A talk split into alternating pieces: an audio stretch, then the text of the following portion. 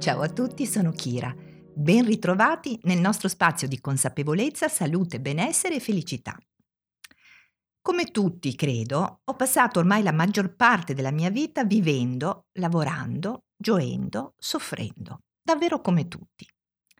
Come psicologa, ma anche come moglie, come mamma, amica, essere umano, ho visto e vedo i piccoli grandi sforzi che ognuno di noi fa per raggiungere i propri obiettivi, per superare i propri ostacoli, per vivere. Occupandomi, come faccio, di cambiamento nelle varie fasi della vita e quindi anche nel fine vita, ho osservato e osservo ogni giorno come tutto sia in realtà molto più semplice di quanto immaginiamo. Perché quando si arriva all'ultima alba o all'ultimo tramonto, il fare, l'avere fatto non contano più nulla, esiste solo la presenza. Eppure, mh, eppure ci vuole tempo a capirlo. E a volte quello che abbiamo non basta. La consapevolezza che la propria vita abbia un senso chiaro, definito, può arrivarci da molte fonti. Può arrivare da un lavoro che amiamo, io ad esempio amo moltissimo il mio, oppure dalle nostre relazioni, dalla famiglia, o anche da un credo religioso, o semplicemente da una visione spirituale della nostra esistenza.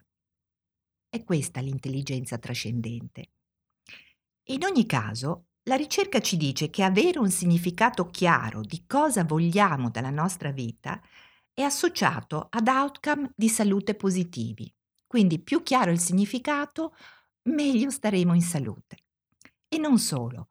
Un recente studio longitudinale guidato dal dottor Andrew Steptoe, eh, un collega psicologo ed epidemiologo all'University College di Londra, ha dimostrato che le persone che trovavano un significato alla propria vita nel tempo vivevano un maggior numero di esperienze positive rispetto alle persone che questo significato non lo avevano cercato.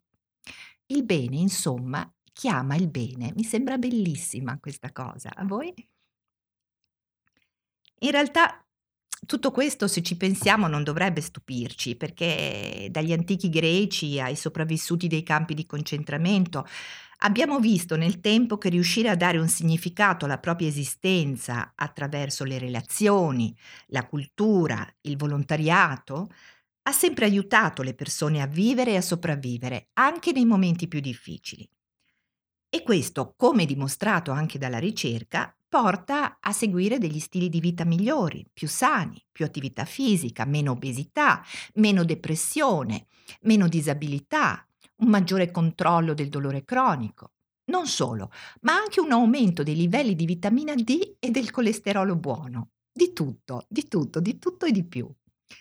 Chi ha e chi dà significato alla propria vita, in genere mangia meglio, dorme meglio e vive con gioia ogni piccolo istante. Certo, è facile, molto facile perdersi nelle mille cose di ogni giorno, eh, nel nostro continuo fare, spesso privo del nostro esserci veramente. Eh, a quanti, a quanti succede? Tante volte iniziamo dei percorsi non per scelta consapevole, ma sotto l'influenza dell'ambiente, della cultura, della famiglia. È utile quindi di tanto in tanto fermarci e rivalutare se la vita che stiamo vivendo corrisponde veramente alla vita che vogliamo vivere, per esprimere in pieno noi stessi nel mondo. La vita per cui vorremmo essere ricordati. Perciò vi chiedo adesso di fermarvi un attimo, un momento solo, e di fare a voi stessi questa domanda.